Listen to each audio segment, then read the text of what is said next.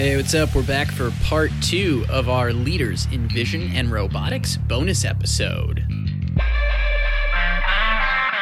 Welcome to Manufacturing Happy Hour, the podcast where we get real about the latest trends and technologies impacting modern manufacturers. Manufacturing Happy Hour. Each week, we interview industry experts that are at the top of their craft and give you the tools, tactics, and strategies you need to take your career and your business to the next level. And now, your host, Chris Luecke. Hey, hey, we're here for part two, live from Boston, Massachusetts at A3's Vision Show, an autonomous mobile robots and logistics conference from 2022. That's right, we brought you half the interviews here in part one. We've got another slew of interviews coming up that will get you better introduced to the vision space, the mobile robotic space, hey, the robotics and automation space in general. For context, if you're just joining us, well, hey, I would go back and listen to part one. It's literally right before this, but this is the biggest event dedicated to vision and robotics, specifically in the US, and it was hosted by the Association for Advancing Automation A3. And this episode is going to be a little more focused around, let's say, warehousing and logistics automation, right? Part one was a bit of a state of the state in the automation industry, but we're going to be diving into this topic a bit further here in this episode. And actually, our first guest coming up is Laura Hoffman. She's an automation industry insider, and we are going to dive right into this conversation you and I were talking before you jumped here on camera with us, and you're like, "Did I know you from a travel blog before?" And uh, I am not necessarily. I've, I've I've dabbled in that before. I've written some articles on LinkedIn like that before. But we want to talk about you because we like to set the stage as if we were having beverages with one another, having a conversation. Where in the world would we be having beverages, having this conversation about automation today if you had your pick? Cusco, Peru. Cusco, Peru. I've never been Yeah. to Peru before, actually. That that uh, mural of travel Yeah. photos on that wall. It's the last one I saw. It was Cusco, Machu Picchu, and then underneath it was Easter Island. And I thought, oh, Cusco, that was a great place. All right. sounds amazing. Good coffee, good food. So what Good was? sights. I'm trying to remember. Um, pisco sour. That's a Cusco drink, Yeah. right? So let's say we're having this conversation. Chile. Chile. It's like the national drink of Chile. Is I that? think. I thought it makes its way into um, Peru as well. Am I wrong about that? I might be Oh, wrong. Peru. No, it is Peru as well. I'm sorry. Uh, Chile. Chile has. Sorry, ter- I mixed them up. I was in Easter Sorry. Chile has terremotos, which is like the earthquake themed drink. Those are really good as well. Um, it's like it's like wine and ice cream. It sounds really weird. It's That really, really good. weird. It's really, but it, it's delicious. that sounds terrible. No, it's awesome. It's awesome. You got to get it. It's, I think it's got wine, grenadine. Um, it's like uh, lime ice cream or something like that.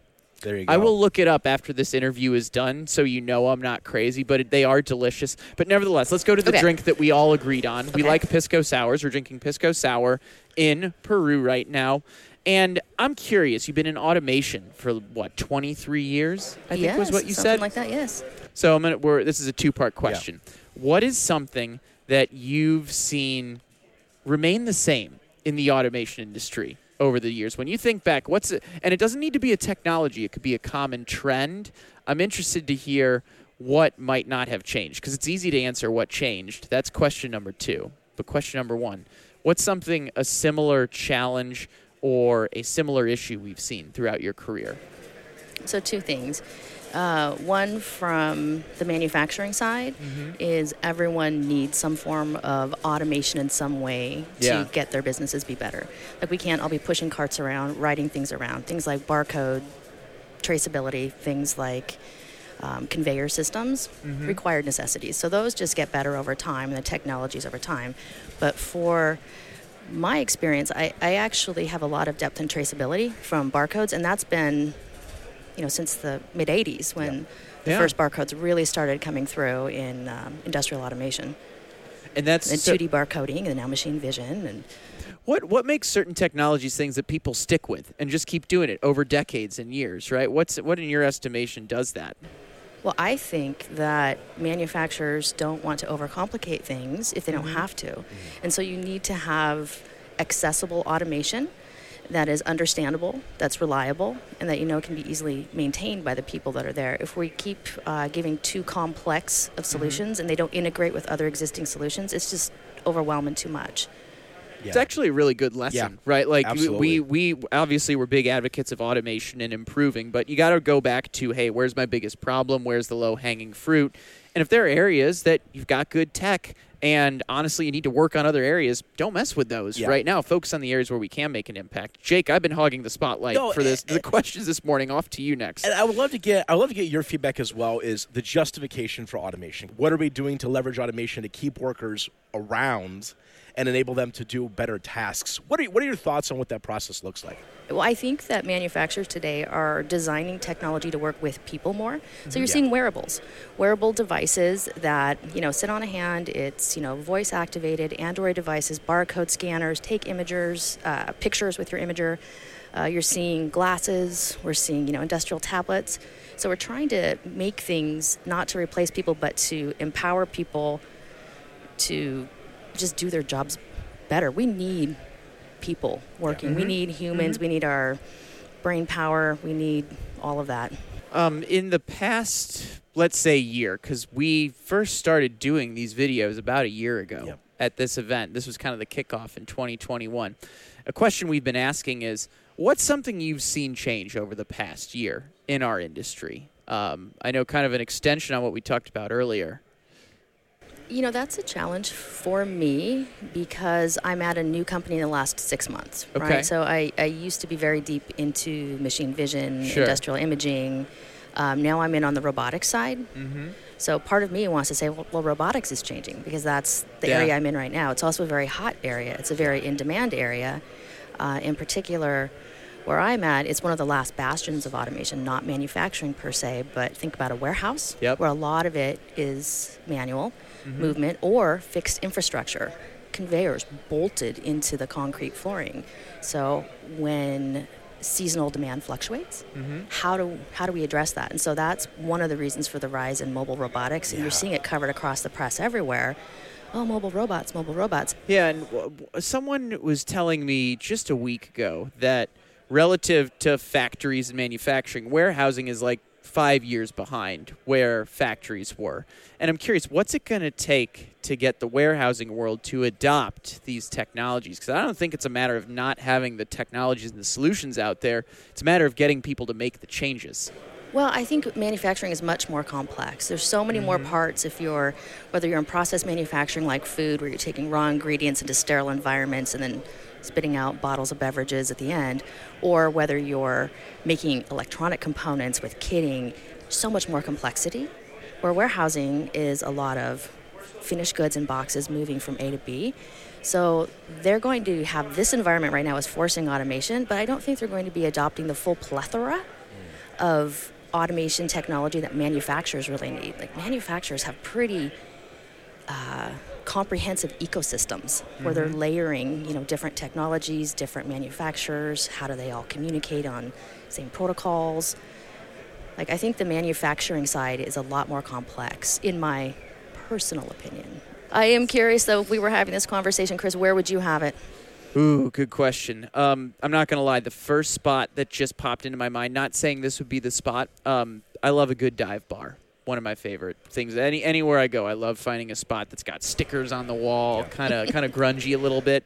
I moved away from San Francisco during the pandemic, and don't get me wrong, I loved San Francisco. So we're gonna go back to like one train stop over from where I lived on the Muni line. There's a bar called Toronado. It's an old school craft beer bar. It's been around since the 80s. You got to know what you want to order when you get in there. There's a lot of options, but it's not a spot where it's like, oh, can I take a sample of that one? It's like, hey, you're getting a pint of beer and you're going to be happy with that pint of beer. So drinking the way drinking was meant to be done. It's a great spot to have a conversation like nice. this. Nice. So we'd be drinking a beer at Tor- Tornado Toronado. You at about it. 10:15 in the morning. Yeah, Fantastic. yeah, I was exactly. thinking we'd be having Absolutely. coffee and They Peru, are. just, just for the they- record. They are. They are. That's true. Coffee in Peru. I went the pisco sour route. You're totally right. Coffee in Peru also delicious. Yes. Also more appropriate for the time of day we're actually doing this 100%. interview.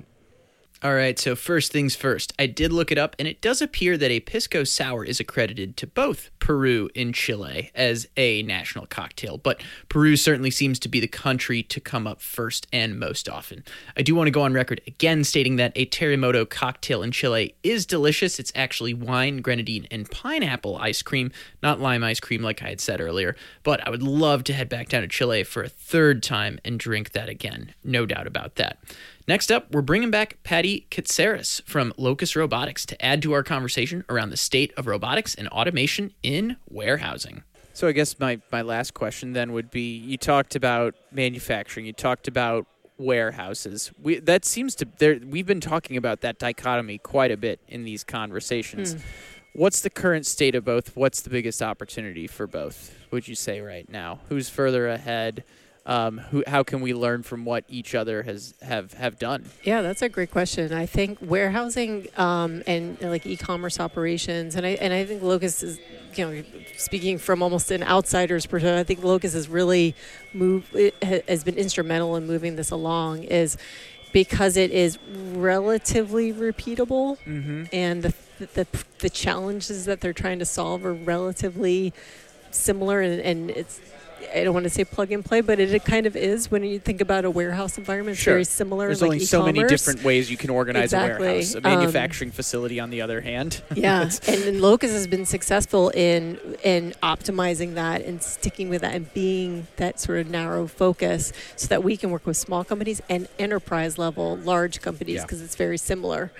Um, and I think the manufacturing side of could learn from that because it's it's again like simplifying, like thinking about the applications that are repeatable and um, that are consistent. So think about the delivering to line side um, where you have that parts depot and you take the parts over to line side of, and you have multiple lines. So you have to deliver it and you have to deliver it on a schedule, has to be connected to ERP. Like that kind of thing, that simple point to point can be repeatable and scalable. And those types of applications could solve, like, you know, help walk time and really pretty um, improve throughput. That alone, and and if if manufacturers could kind of start there and s- stick with that, that Yeah. you know could be something that would be easy to do. So we're seeing that a lot. People are coming to that with coming to us with that. So now we can use all that expertise from the logistics side and those repeatable processes and bring it to, to manufacturing to help.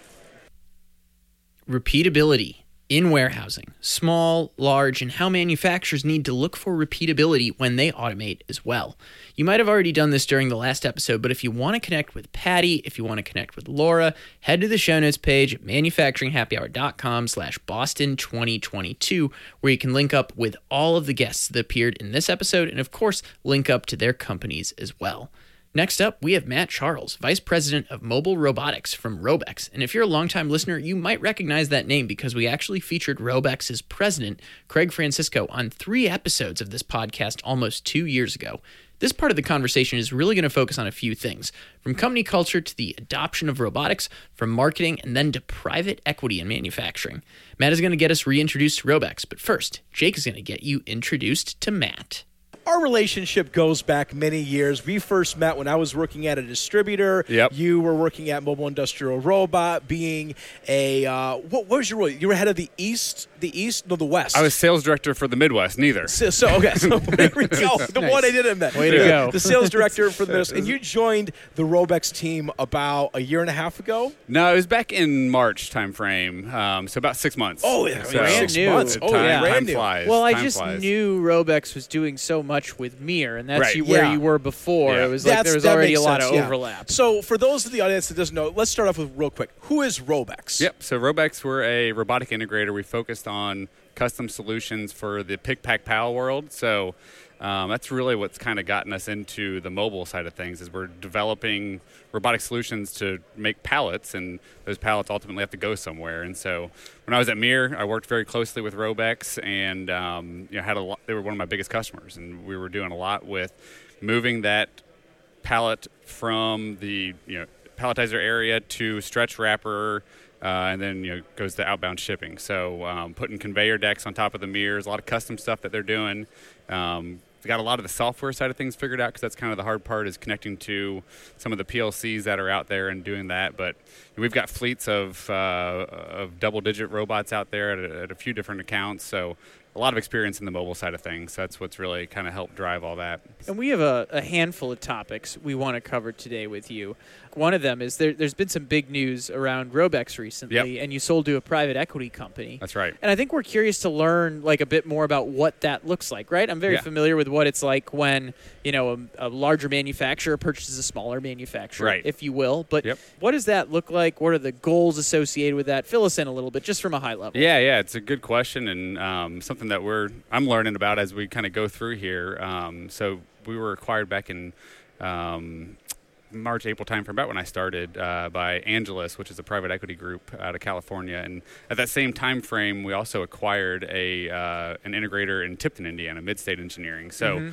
Really, kind of the mission is to use that, that backing that we have now from them to go out and acquire kind of like sized companies. You know, there's there's quite a few integrators in this space that are you know, at that 20 to 30 million dollar size and have just kind of plateaued there for years. And in order to to really grow, and uh, they'd have to invest a lot of money into sales and marketing and all those things. That's what Robex does really well. So we're kind of that platform that we're acquiring other integration companies and, and bringing it all together into the umbrella. I want to jump in like the, the marketing side. I think that's one of those things where I first started to see Robex was on social media a Yeah. lot more, and I think Chris the same thing as well.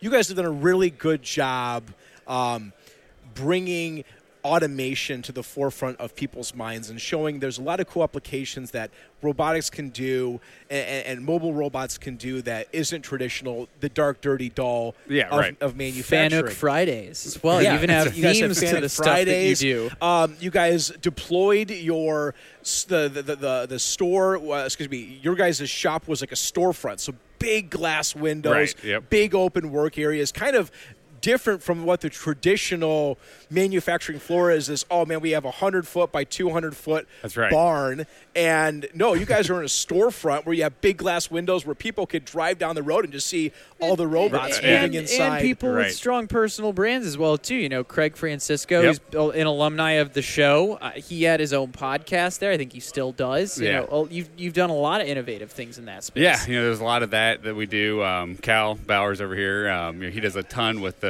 the marketing and just lead generation. You know, that's that's really one of the unique things to the recipe of Robex is that.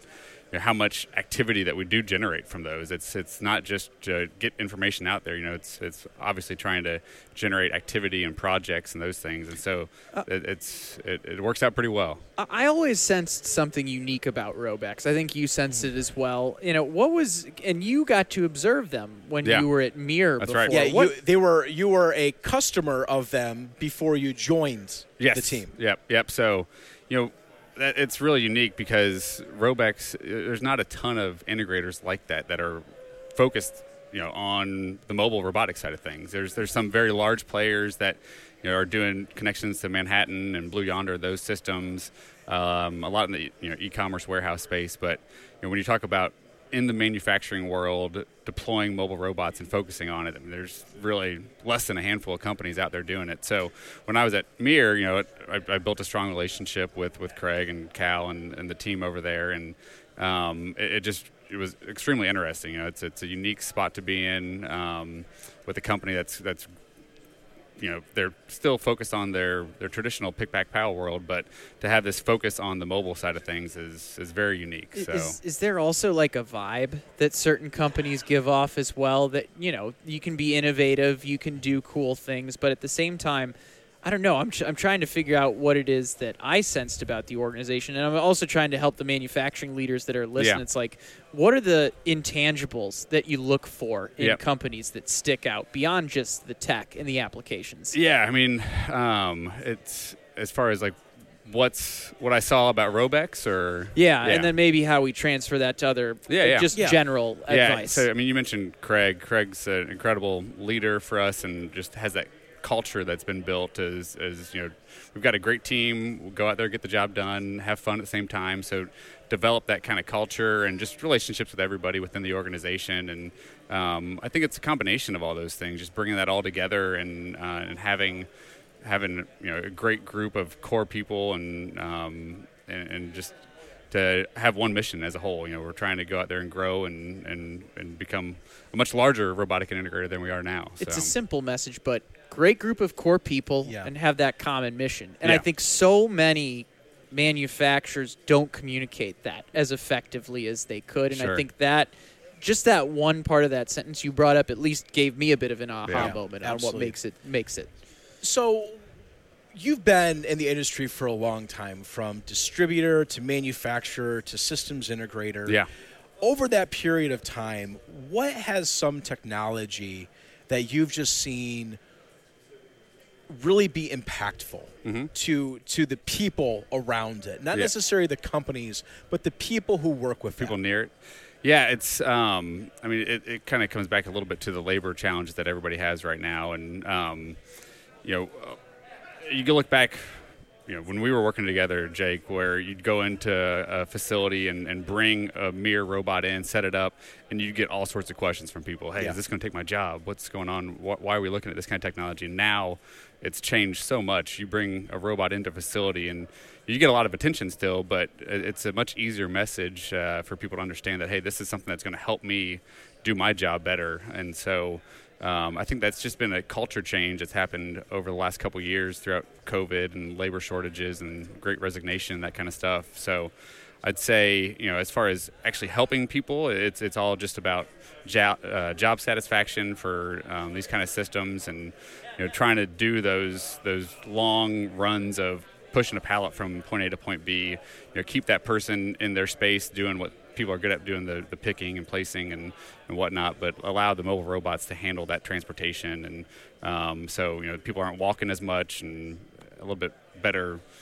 work life balance there, I guess. So, Matt, you said another thing that jumped out, and Jake, maybe you can attest this. I feel like a theme in our interviews has been people aren't as surprised when a robot walks in the Yeah, door the yeah. first time. Like, and that's something we didn't necessarily hear in our interviews a year ago. Like, the reality is people are getting a bit more accustomed to it, right? right. They're seeing the benefits, and it's not like, you know, oh no, a robot's here. It's like, oh, a robot's here. Yeah, right. Like that type Yep. of inflection in in the conversation. yeah. Yeah, absolutely. I remember when uh, we went on some sales calls together, and you know, you bring in, and there would be so many heads that would be turning when you drove in a robot on your phone, Yeah. and move things around. You and could now, feel the eyes looking at you. Yeah, and now I feel like when you go on calls and you're talking about robots, or you're showing off technology, you don't get a second look, Right. from Yep. a lot of people. For sure. Yep.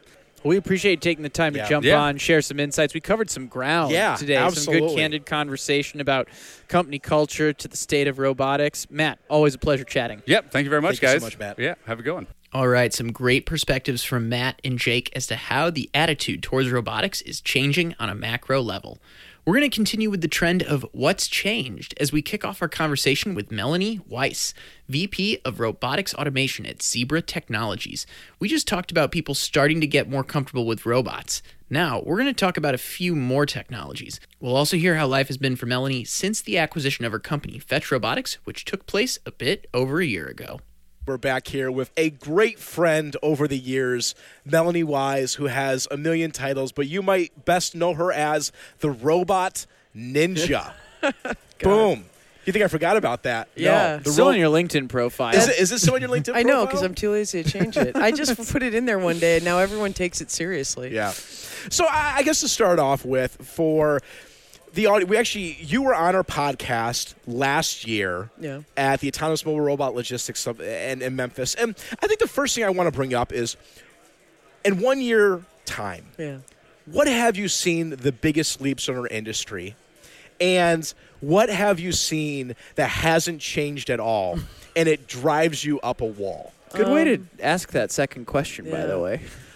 Um, I would say the the biggest leaps is is the customer adoption of uh, cloud based systems. Okay. it's been night and day, and um, I think that that matters because when you look at manufacturing for a long time they've been and and logistics they've been very centered around kind of PLC controlled workflows that are real time and when you walk in with autonomous robot technology and you're like we're going to be in the cloud they're like not possible Yeah. um, and and it for the first probably six years of the industry, it felt like you know, an easing trend. And then all of a sudden, it's been like an avalanche. Like the last holdout, honestly, from what I can tell in the industry, is the U.S. government and automotive when it comes to cloud. Yeah. Like everyone think- is else, that- is it- is the, like the risk of cybersecurity is that the fear? I don't know, honestly, because you know, when you look at cloud host platforms, they're more secure. They have like hundreds of dedicated individuals creating security. And no startup Yeah. is going to like make a private server or hosted network or uh, installing even software on your like imagine your your um, big company X, right? And you say to a startup, we can't do the cloud, but we're going to let you take a computer that we have no providence for and install it in our server room. With software, we have no providence for and let you run it on our systems. Like that seems far less secure than than letting out a port through a firewall that allows you to communicate to an asset in the facility. Yeah. Um, and so I think that there's there's this like weird mind share where people are like, if it's on in our four walls, it's secure, and it's like, but you're letting unknown assets into your building on your network with software you can't control, with hardware you can't control, and yet there's an opinion that that's more secure in some cases. Yeah. I, I- I have a question because I know a lot of people listening probably know who you are. There are probably some people that are getting to know you for the first time, people mm. that have subscribed to the podcast in the past year and things like that. But, you know, last year you sold your company, Fetch Robotics, to Zebra. Yeah. And I'm curious, how would you describe, for someone that's just getting to know you, how would you describe your current mission mm. in the tech, manufacturing, robotics world? And then, similar to Jake's last question, how has that mission maybe evolved in the Yeah. last year? Yeah, so you know, one of the reasons I was super excited about the Zebra acquisition is because when you when you look at the I guess the the dream of industry 4.0 that we've been trying to kick into gear for Yeah. 25 years. um, and now we've relabeled it industry 5.0. Yeah. Let's let's talk. So, so what are do we thoughts? have to derail this yet? I don't know. Where do you can- want? Where, can- this is your interview. this is your interview. Where do you want to no, go it's first, fine. Melanie? It's fine. We can uh, let me let me go on this train of thought, and then we'll come Okay, back okay, to perfect. to bemoaning the the state of industry four and 5.0. Um, the thing is, is that when you when you look at where we're at, like um, right before we got acquired, uh, we started integrating more and more with uh, machinery inside the manufacturing system, like turning on conveyor, opening doors, all of these things. And we partnered with SICK um, to to basically integrate their controller hardware into our platform. And one of the things that was very exciting to me about the the Zebra acquisition is that they basically make a lot more componentry that can connect into our system to do the things, right? And it's kind of aligned with this longer term vision that I've always had about what you might call agents of automation. So like robots, it's obvious they're an agent of automation. They're an embodied actor that's that's doing the thing. Agents of automation. Yeah. All right. Continue. I love that. And but the thing is, is is all it takes to be an agent of automation is you are able to take a task Yeah. and then execute on that task. And so every mobile computer that you have in the hand of an individual who's receiving a task from that computer is also an agent of of your automation ecosystem. Your ecosystem. Yeah. Yeah. And so one of the cool things is that when you look at what Zebra makes as a portfolio, you know, they, they make printers, hand scanners, mobile computers, heads up displays. All of these things are tools that become part of this ecosystem that can be tasked to do a thing and, and then report back. Yeah. Whether it's a person, a printer. And so, you know, I'm very excited about how do you how do you extend this notion of like a manufacturing execution system or even a warehouse execution system beyond just I have a I have a thing that needs to go to a customer because there's all sorts of other things that are outside of those ecosystems that we don't measure but we still have to do work for like moving garbage. Like that's a common thing that our robots do. They actually move garbage around, but you're never going to put garbage in a WMS Yeah. right? Or an MES. And so one of the things that you when you look at kind of where I want where I see robotics going and where I, I see a massive opportunity is everyone is so focused on having robots talk to each other, but actually I think the bigger bag is having all the other devices we use for people and labeling and and moving stuff talk to each other because robots we're going to eventually figure that out. Yeah. Like and and I think that everyone's making a lot of noise about it, but they're they're making a lot of noise out of it for the wrong reasons because they want commoditization, and that's not actually the bigger problem. Customers want solutions to their problems, and if robots have to talk to each other, we'll figure it out. Yeah.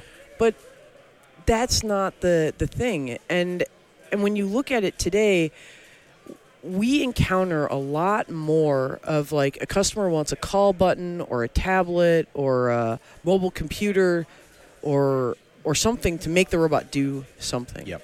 What and that doesn't always have to be from a software system like a WMS. And so where I see the need going forward is is how do we make a larger ecosystem of all of this componentry, which I call agents of automation, actually work together. Because that I think is actually the longer pull in the tent, and it's it is the basis behind this thing that we've been talking about of, of industry 4.0 and Yeah. 5.0 because that's everyone's dream but yet you can't even get an iphone and uh, an android phone to like to work, work you work together. yeah, yeah. You know what's what's what's Apple's biggest pitch right now? Like green messages or blue messages or Is something that like what they're that? doing? I mean, that Yeah, makes sense. Like that don't resonates. leave your messages left in blue or something like Yeah, yeah. that. Nice. You know, so I want to talk a little bit more about Industry 5.0. You know, because for me, a- and, truthfully, I feel that I just a- rolled my eyes on camera on yeah, purpose. yeah. Okay. I, I- I feel I feel it's an industry buzzword Oh, yeah. that people are using to try and be the latest in relevance. Absolutely. In our in our industry, and I feel that, that and 5g yeah, and, and, and I can't and I can't remember. Get the number I- five out of here. That's the issue. Yeah, I think it was with Sesame, and they had a study that rolled out where like well over 90% of current manufacturers haven't even successfully rolled out an industry 4.0 strategy and here we are thinking that if we create this industry 5.0 Yeah. we're going to all of a sudden be successful yeah I, what what what do you see industry Let's get Melanie's hot you know, take on five this. oh. Yeah, yeah. My my hot take is is if you look at what everyone's been talking about um, with regards to all of these things, they end up in pilot purgatory, like the Yeah. perpetual pilot that never ever ends. And a large part of it is because the systems don't easily connect to each other. Like it takes 45 integrators and uh, you know months of planning yeah to to make anything go forward. And I, I think that that in some ways what the industry is struggling from is the same thing that the internet struggled from in the early 2000s where we have all this capability, we have all this technology, but it's unaccessible yeah. to the people who want to use it. And and in order to make any one part of it work you need 10 other things to magically align. And until the industry takes a step back and figures out how to make usability a key tenant and interconnectivity a key tenant of the different products in the market you're not going to see a lot of this out of the box experience that everyone has the dream of for industry four and five and six and seven and eight and ten point oh because I, I think I think that's I think that's the real bag that we, we have to unpack is Yeah. is is that when you when you say to like someone let's go implement an industry 5.0 strategy I'm not even sure what that means Yeah. Mm-hmm. right because well, half that I don't think people understand what an industry 4.0 strategy means. Like, I- can you I- define? Most people can't even define what industry 4.0 is. Well, it's also we're we've been talking about industry 4050 6 through 10 as you Yeah. just said like in the terms of tech, but I think people forget tech is just one piece of that, Yeah. right? I don't think Yeah. most people are even getting the this is what I want to accomplish to transform my business before they even get to that point. yeah. Always great catching up with Melanie. Always fun poking fun at Industry 5.0 or whatever you might be calling it these days. Hey, there's a lot of important stuff there, but again, don't get caught up with semantics. Get focused on the actions. We're here at the end of this episode. We got one more interview for you, and we're going to bring it back to Vision and then some.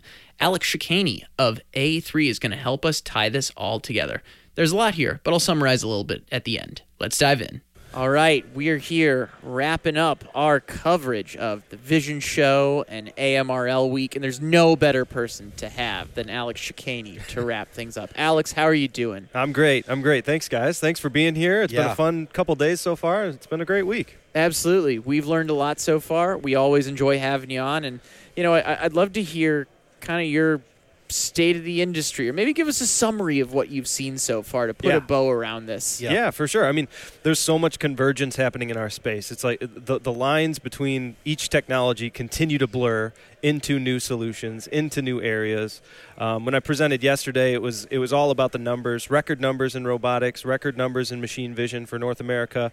Um, we're truly at a new spot in this industry. I mean, uh, we've never been at this place as an industry. The opportunities from all the way from automotive on down to food and agriculture and medical devices and even outside the factory in, in the fields and everything of agriculture. And so, yeah, it's been a really fun week. Uh, state of the industry is that there's a lot of opportunity. There's a ton of opportunity for us. Co- companies like this are working together. You have lighting companies over here. You got the camera guys over here. You got AMR Yeah. companies over there who put it all into their solution, right? So, and then of course you got the robot guys over there as well. You know, So, and this is the first Vision show that I've been to. Now we were at AMRL in Memphis last fall, um, but I really think it fit extremely well together with being able to drive the two events in the same venue because there's so much cross between robotics and vision now. I feel like you can't talk about new technology unless robots and vision or AMRs and vision are collaborating together. That's just the current state where before they used to be separate. Vision was very separate from robotics. Yeah. And that's just not the case anymore. No, it's not. I mean, think about how, how important software is too. I know you're in the software uh, sales game, Yep. um, and you guys know this. I mean, you've seen it at the events you go to. Everything is so connected now. It's a mm-hmm. solutions game, right? Mm-hmm. So the robot plays a role, but the robot is enabled by the vision, which has needs good lighting because Right. vision is useless if you don't have a good image, right, or the right image for your application.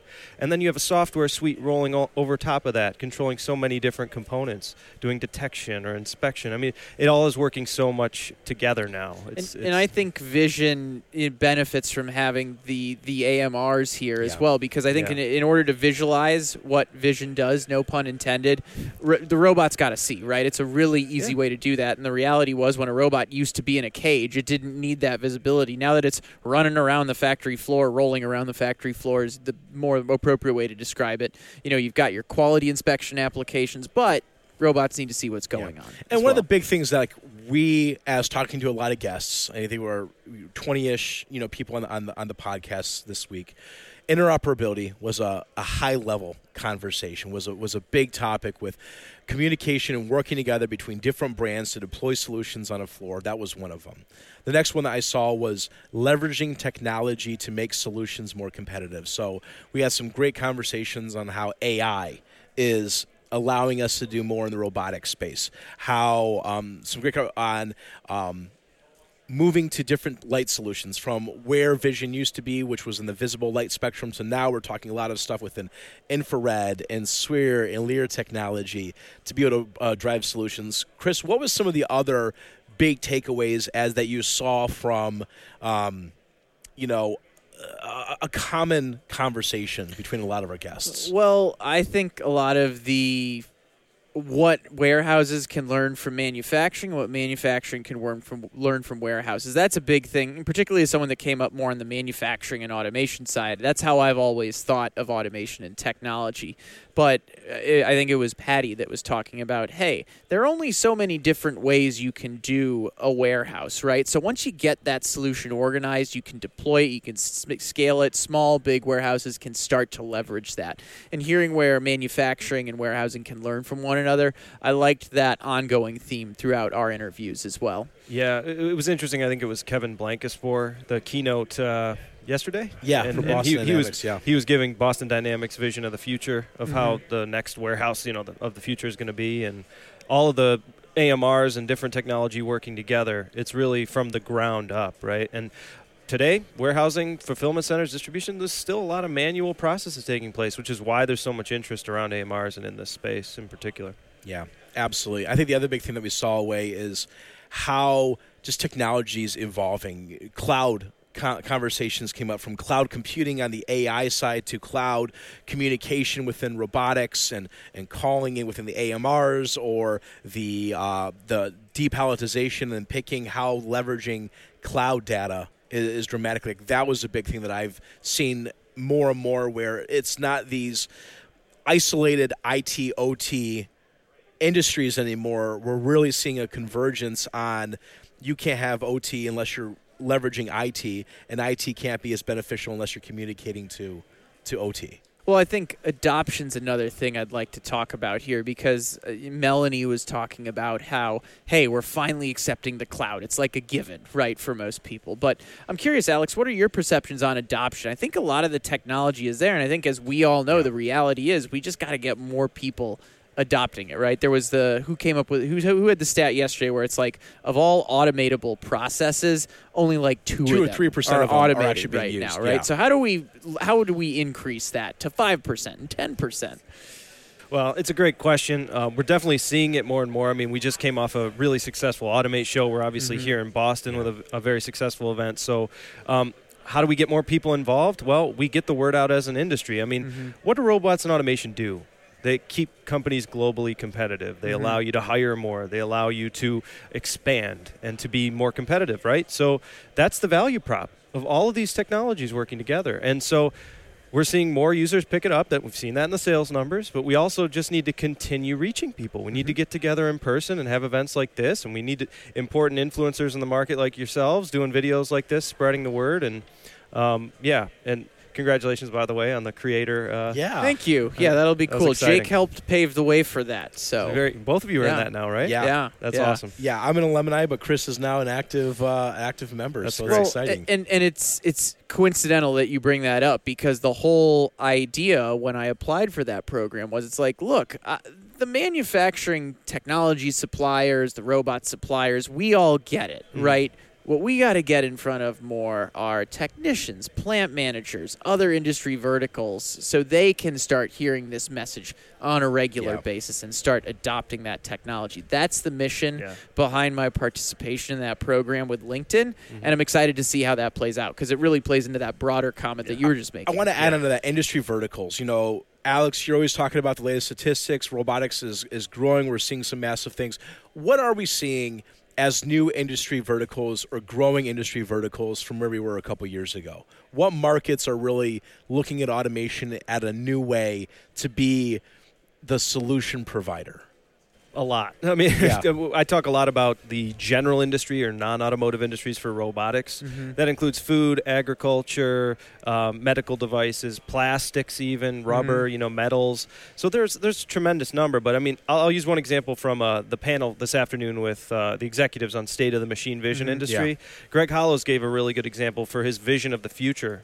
Uh, he basically said that within three or five years, he sees machine vision playing a critical role in allowing people to live longer because vision is so sophisticated now. It, you can take it to, uh, you know, uh, countries where they don't have the medical infrastructure to diagnose disease early enough, and you can take little portable devices and diagnose, for example, uh, cancer in the eye and stuff like that. Wow. So vision is really making an impact there. So you extrapolate that to the medical field in general and to automation in general. And what you have is we're making a tremendous impact on the world in so many ways. When you walk around the show and you see vision doing that, or robots, you know, taking the dangerous jobs out and, and Yep. you know helping people do more high quality work. So Well, I like that you bring that up kind of towards a, a closing point, if Yeah. you will, right? Because we think about manufacturing, we think about warehouses now, Yeah. but to think about the medical impacts of mm-hmm. everything that we're doing is an- another step Yeah. beyond what we've typically done. Yeah, and I think the biggest thing is like I am a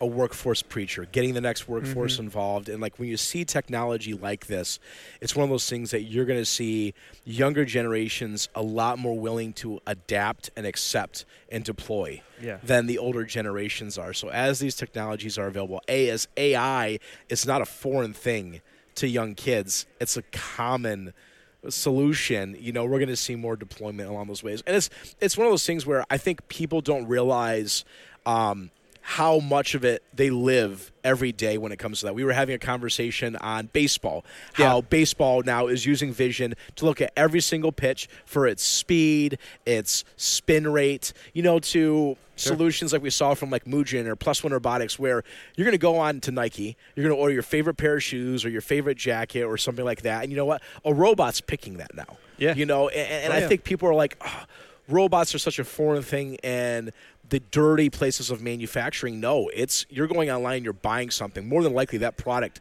is being touched by a robot Yeah, exactly. It's it's almost like to use my kids as an example. It's like with iPads, iPhones, touch screens. You know, the interfaces we're all so used to, and I know you you have kids as well, Yeah, right? So, yeah.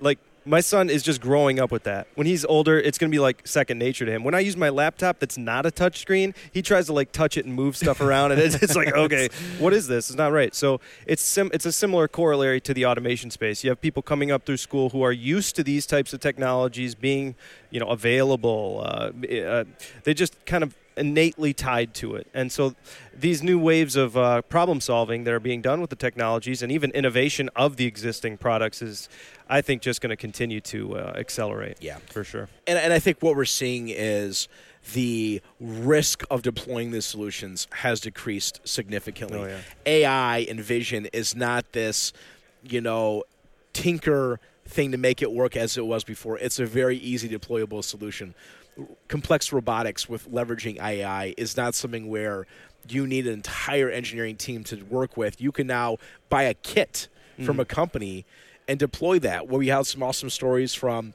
Locus and Fetch and the and the AMR pick world where you can deploy a solution out there without even needing an engineer on site. They can fully deploy a solution Yeah. without even needing to have a worker there. Yeah, exactly. Like that's what's cool and enabling. It is exciting, and and knowing people, right? Like, you need to you need to know the right people in the industry who can help you, and th- Yeah. that's where events like this and, and networking through you guys Yep. and everything, you you can really add value to this, this this industry, right? As someone who comes in cold and they don't know anybody, it's like let's talk to these people. There are these solution providers, Yeah. or you got to go to Mm-hmm. this company, and and there's something for everyone in here. So it's really exciting time. Yeah, we, we try to provide that who's who.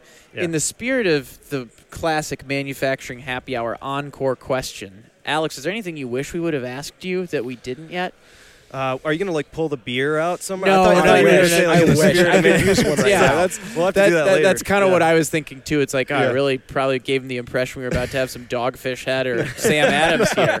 No, we had we had some good ones last night. We though, did. At Lucky We Strike. did. That was fun. Um, no, I mean you guys do a great job. I, I really love working with you guys. Um, having you in the fold here at these events. Uh, I guess to the viewers and everybody, I would just make an appeal to check out the, what these guys are doing. You know, follow follow these guys.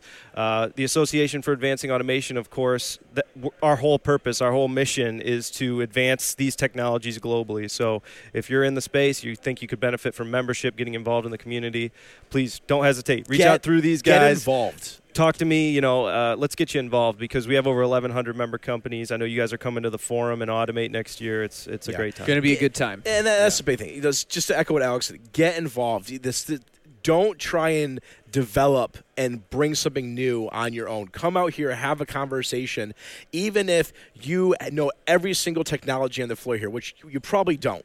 But you will meet someone who can share a similar story or connect you.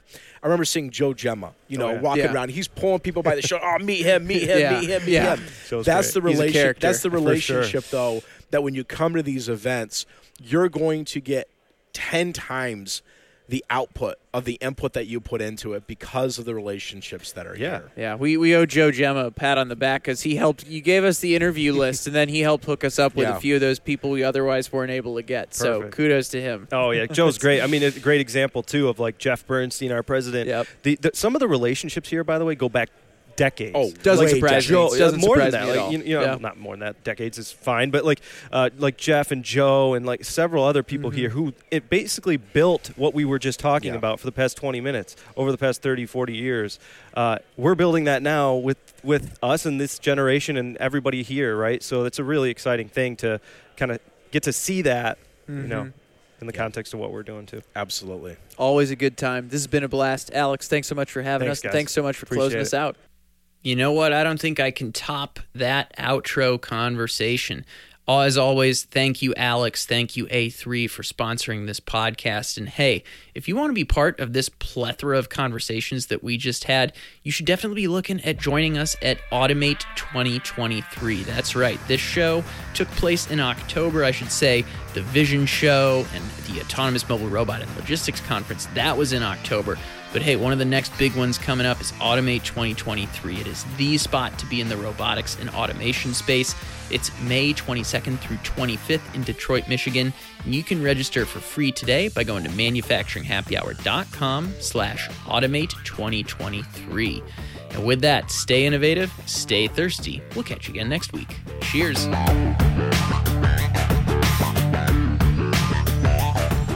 Thanks for listening to Manufacturing Happy Hour, powered by the Industrial Network.